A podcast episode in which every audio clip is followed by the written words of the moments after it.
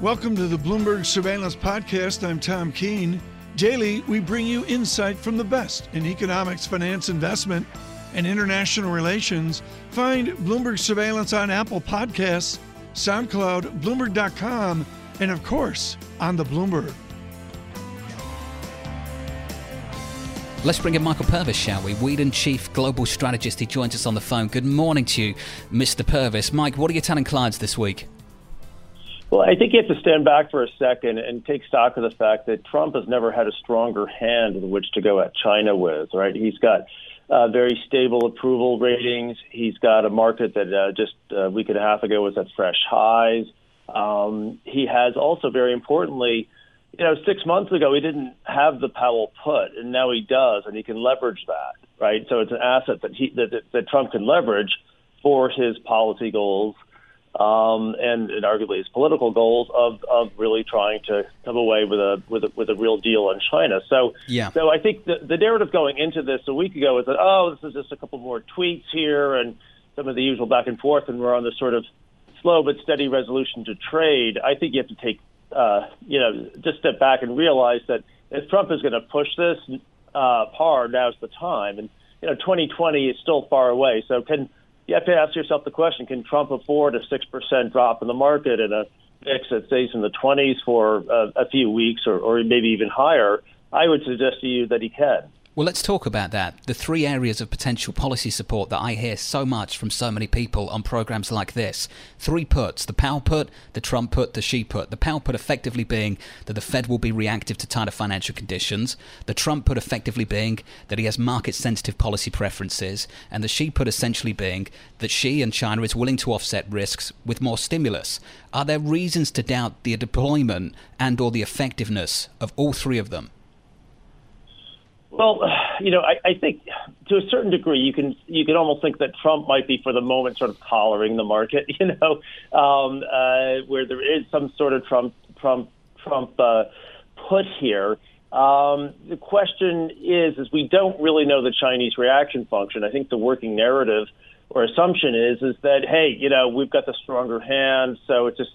If everything is within our control. We don't really necessarily know that. We don't know what China Inc.'s own internal situation really is, how that's really going to unravel there. So I think it's a little bit of a you can't necessarily assume the Trump put is absolutely there because we don't know the Chinese reaction function. What are you doing on this Monday morning? Are you deploying capital to speculation or investment, or are you under the Purves desk?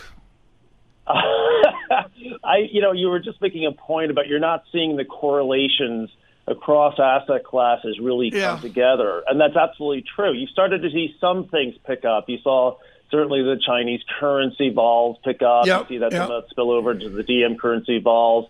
You're not seeing that, but again, we just started with the equity move here. But the theme I really think is I've been advocating is that credit spreads have yet to back up, but that's a replay of what happened in October. Equity led. It's a little bit unusual. Usually credit leads.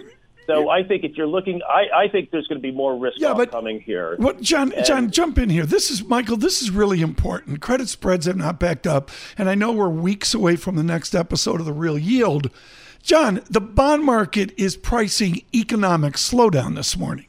Forget about spreads. Well, it's about GDP. Let's draw a distinction between the bond market you're talking about and the high yield market.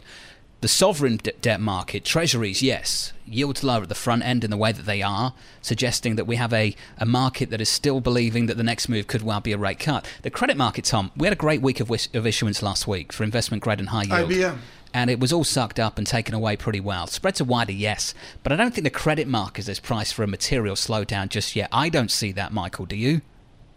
No, and I think if you go back to the narrative in October, November, the framework back then was that credit wasn't really seeing a big economic slowdown. It was really sort of what happened was that there was a re-rating of the equity risk premium, and then that persisted. And all of a sudden, then there was pan risk off into November, December. Then, that's when the credit spread, the high yield spread started backing up.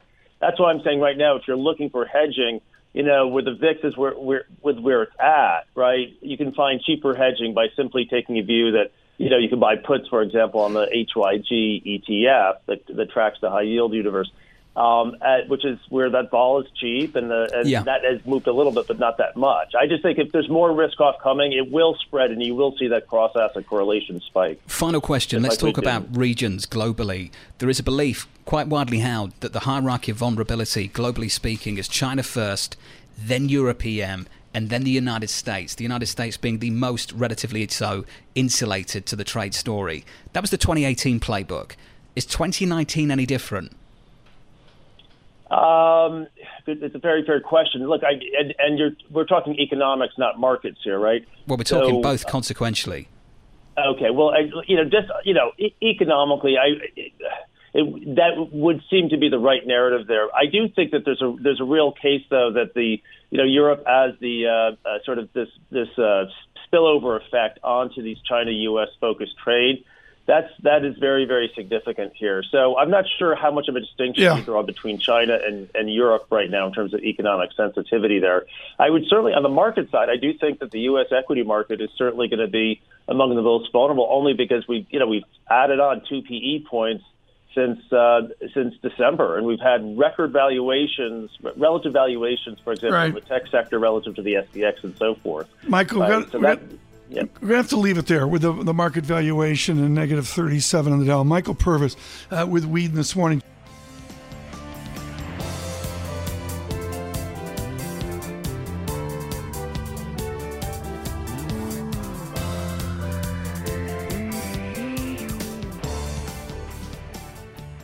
John, you got a plan, you got a script with Stephen Roach, and then you've got tweets. What happened? A tweet storm. You just rip up the script. Another tweet storm. Yeah. Can you tweet, Professor? I can, but I don't. Well, you should. Come on, we'd love to hear from you. We would love to hear from Professor Stephen Roach on Twitter. Come on. Of Yale. He joined us in the studio. Great to see you, Professor. The president's saying the following: there is no reason for the U.S. consumer to pay the tariffs, which take effect on China today. This has been proven recently when only 4 points were paid by the U.S., 21 points by China, because China subsidizes product to such a large degree. We've, of course, got to draw a distinction between who pays the tariff and who absorbs the higher cost. I mean, by definition, the importer pays the tariff, but who absorbs the higher cost? Far more nuanced, wouldn't you say, Professor? Not nearly as nuanced as the president is trying to obfuscate and have you believe. You said it, Jonathan. Tariffs are a tax on importers. We are the importers. China is the exporter. Ultimately, if there's diversion of trade away from China for a saving short U.S. economy, those costs will go up because we'll be importing from higher cost nations other than China. So the president's got it completely wrong in terms of the impact of tariffs on U.S. businesses and consumers. Well, at the beginning, you can target products with high availability of substitutes. You can target products that have high elasticity of demand. It puts the onus then on the exporter to absorb the cost. There has been several research reports that suggest that has been the case in the early part of the trade dispute. John, I don't know what kind of research you're reading. I've seen 2 studies on the impact of Trump's tariffs put out by all-star casts of economists, and they've concluded that literally 100% of the president's tariffs have been borne by, the cost of which have been borne by U.S. businesses and U.S. consumers. Oh, that's fundamentally wrong. None have been borne by... I mean, I can give you one research report right now. EconPoll Europe, network of researchers in the European Union, they essentially say that 4.5% have been paid by U.S. consumers of the 25% tariff, 20.5% Chinese producers. With all due respect, it's wrong. I don't know where you get your research from. I've just read the paper to you. Okay, well, I've got one out there, too. I'll bring it in and we can compare papers. We'd love to look at it. Yeah, sure. I look at the partial differentials of all this. And to me, Steve Roach, it's like moving from the XY space. You're at Yale University. You're teaching, and the adults are in the XYZ space. They're in a three-dimensional space. What is all the punditry missing here? What are we missing about the complexity and richness of this? William Klein, who I adore, Peterson Institute, would say the leakages, the adjacencies here are off the chart, and nobody's talking about them. Look, Tom, that's a deep and important question, but the you know, the issue here is, I think, you know, what there's a perception that America is strong, and we've been egregiously damaged by China for generations. And so at this moment of great strength, we need to put them in their place. And it absolutely allows for no possibility that this is a two-way relationship, that, yes, China relies on us, but we also rely on China. And so when we take actions against somebody that we rely on, there are consequences. China has yet to respond to the increase in U.S. tariffs. I can assure you they're going to. And those responses will bear critically on our companies. Who's our biggest exporter, Tom? The company. It's Boeing. Boeing is under a lot of pressure for other reasons. Do you think Boeing is going to get a free pass in this next round of what do they do with pressures? Apple? Very quickly here. If Apple's a big exporter, or at least a prestigious exporter, and all that, Apple doesn't get a free pass either. No one gets a free pass. I mean, whiskey from McConnell's, Kentucky, doesn't get a free pass. We all get that. But what about Apple? They won't get a free pass. It's ludicrous to think that big companies who account for a large portion of the bilateral trade flows between these two countries all of a sudden get dispensation. I know you've got to go. You're going to run out of time here. How's the grade inflation at Yale? Are you giving out enough C's? We have a good balance in our student body, and not all students get the top grade that they aspire to. Really? I just turned in my grades on Friday, and most of them, it was a small seminar, did extremely well. Some of them did less well. Very good. Stephen Roach, thank you so much. Yale University on an important day. We're thrilled that you could be with us.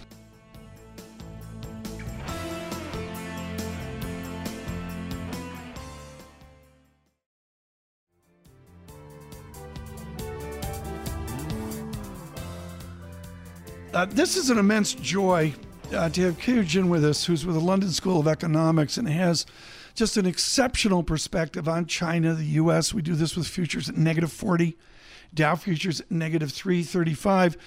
And Professor, what I want to do is go to 7 names: Xi, Li, another Li, a Wang, a Zhao, and a Han. That is the Chinese Communist Party committee that the trade delegation has to go home to in Beijing. How do they distill or respond to what they observed in Washington?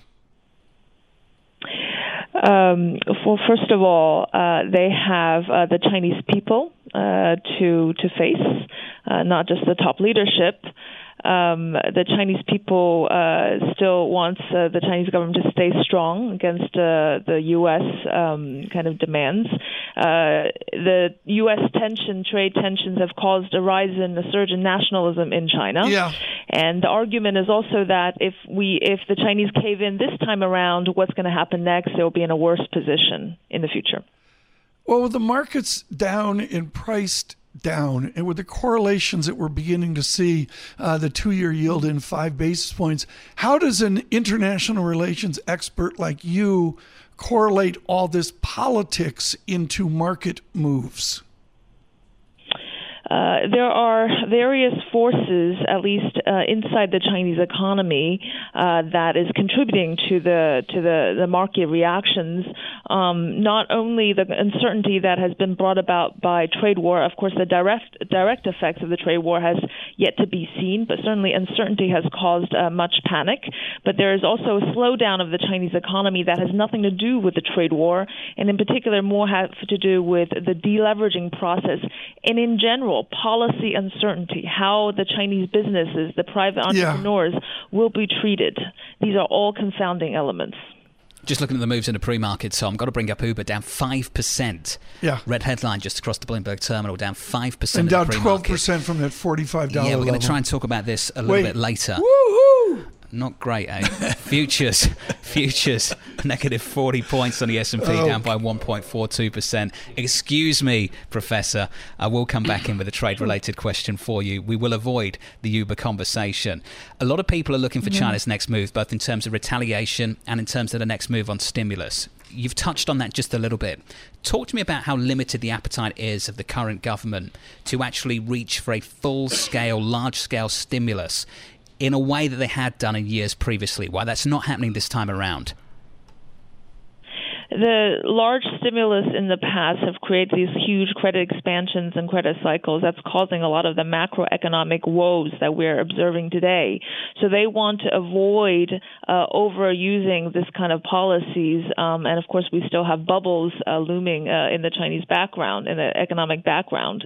But in terms of trade tensions, they, of course, want to seek a solution. But on the other hand, they probably don't want to have a reach a full solution so that they can still continue the arguments with the U.S. because if the trade gets resolved, what's next? Yeah. Those are more intractable problems for China to deal with. Professor, I brought this up with Steve Roach. It's one of the great books of the giant Jonathan Spence of Yale University, The Khan's Great Continent, China in the Western Mind.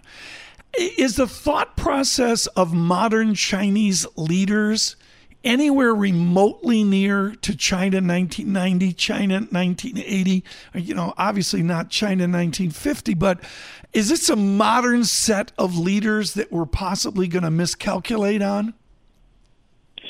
The modern set of leaders that we're thinking about will be the next generation of leaders, possibly the one that will succeed President Xi. Okay. And indeed, he will leave his term. Don't you worry.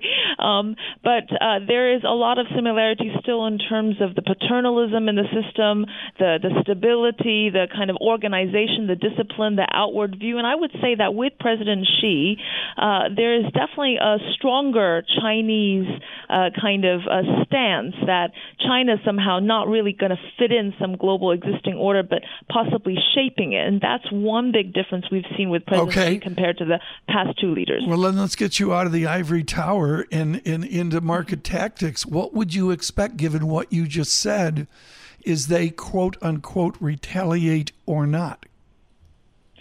They will, I suspect they will do some form of retaliation, if not fully symmetric or full scale, because that's not realistic, but they will have to respond, yes.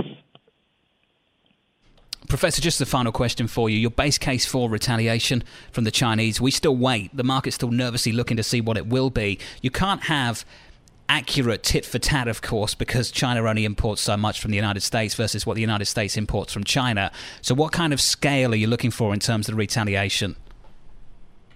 I think they will still go for narrow industries and agriculture and those that will hurt the states that are political support base for President Trump. But it's really hard to say. Professor, thank you so much. Keyu Jin with us with a lot of moving news this morning. She is at the London School of Economics. Professor, we really look forward to seeing you at Queen Victoria Street here soon.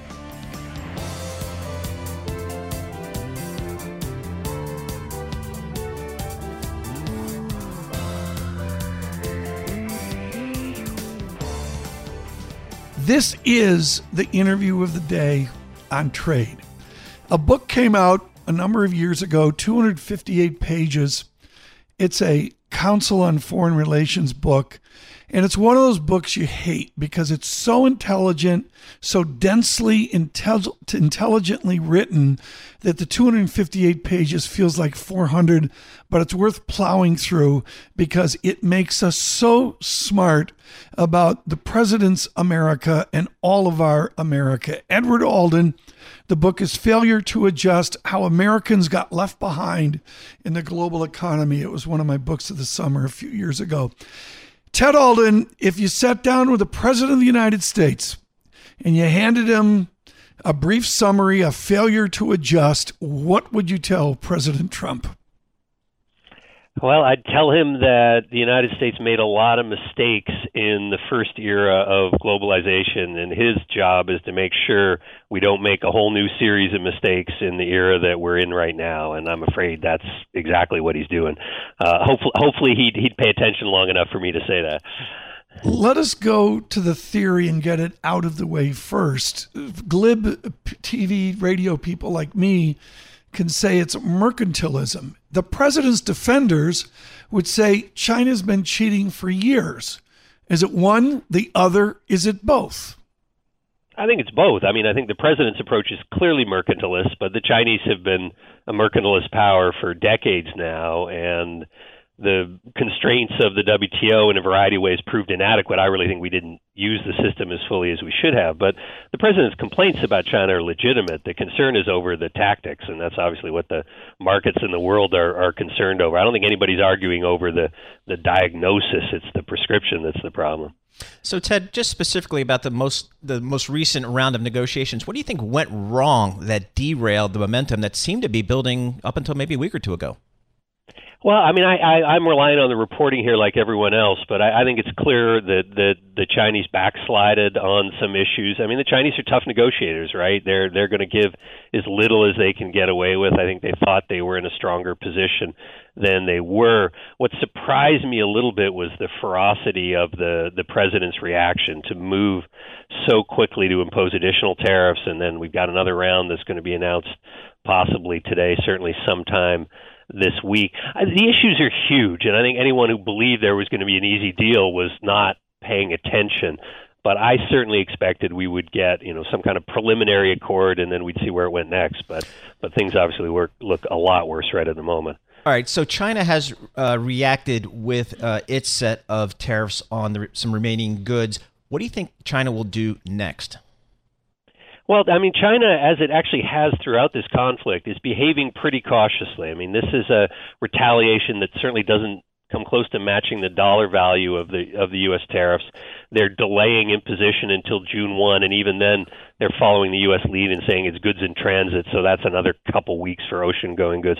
So I think the hope is that maybe when the president and Xi Jinping meet for the G20 summit in Japan, that they can call a halt to this. So I think there's still some room to play out the negotiations. The Chinese have been remarkably constrained in terms of their reaction. But as you know, these things can change quickly, right? If they reach a conclusion that there's no deal to be had, we could see things ramp up pretty rapidly. Ted Alden with us. The book is Failure to Adjust. We are going to continue. I need to do a data check. Down we go in the opening with a very nice bid to the market, and we're retesting that. Right now we are negative 480. Now we're negative 520 on the Dow, 59 S&P points down, and the VIX was under 20, now back above 20, showing that new angst in the market. What am I watching most closely? We are now at lows in yield for the two-year today, 2.1884, well under 2.19%. I'm looking for a retest of yen. We're almost there, Paul Sweeney, on a 109.09 yen. So a new retest to this market at 9:53 Wall Street time. Thanks. So, Ted, one of the things I think the market was looking for, really over the last several months is maybe just some type of headline deal. Is that still on the table? It seems like it's certainly in both sides' best interest, but even a minimalist type deal, do you think that is still a near-term opportunity? I mean, I think there's still a possibility. The reality of trade negotiations like this is that they always go right to the edge of the cliff, and there's always these heart-stopping moments. And so I think we were never going to get a deal unless something like this happened. It's just very hard to predict with this administration because Trump likes tariffs, and he's made it very clear that he's happy with the tariffs. And so I think that makes it difficult. Ted, I don't want to interrupt, but we just got a headline out, which is why we've come down. China to raise tariffs on imports of U.S. rare earths to 25%. We're with Ted Alden of CFR, which is wonderful. What is a U.S. rare earth? As far as I know, and you guys can check quickly on your terminals, U.S. production of rare earths is very small. I mean, China is by far the world's largest rare earth producer. There are mines, I think, in Vietnam, a couple of places in Southeast Asia. The U.S. is trying to get its capacity back in response to a Chinese export ban on rare earths some years ago that we actually challenged successfully in the WTO. That was one of the places where the WTO worked. The United States, Japan, and other countries took China to the WTO, said WTO rules forbid export bans, and China relented. But I'm puzzled by that one. We had 2,000. I'm puzzled. Well, we're puzzled by everything right now, Ted Alden. There's 2,400 products. What's the banner headline across the Bloomberg that you're going to wait for? Which product, obviously soybeans, but which product matters to you within the obscure stuff of trade? Well, I mean, you know, if you're looking at the U.S. action, obviously the next round's going to cover smartphones, right? If we go to the whole of Chinese trade, it's going to hit Apple, and that's going to have a major impact, even if it takes a while to be put in place. And from the Chinese end, the big shoe that hasn't dropped is U.S. aerospace exports. I'm out here in Washington State. Boeing is very important to the economy out here. That's a big shoe that hasn't dropped yet. So those are the ones I'm going to be watching. Yeah, you mentioned Apple. That stock is down 5% today, so entering in correction territory for that one. So, Ted, it seems like both sides again are incented to get a deal done. Do you have a sense of who will blink first?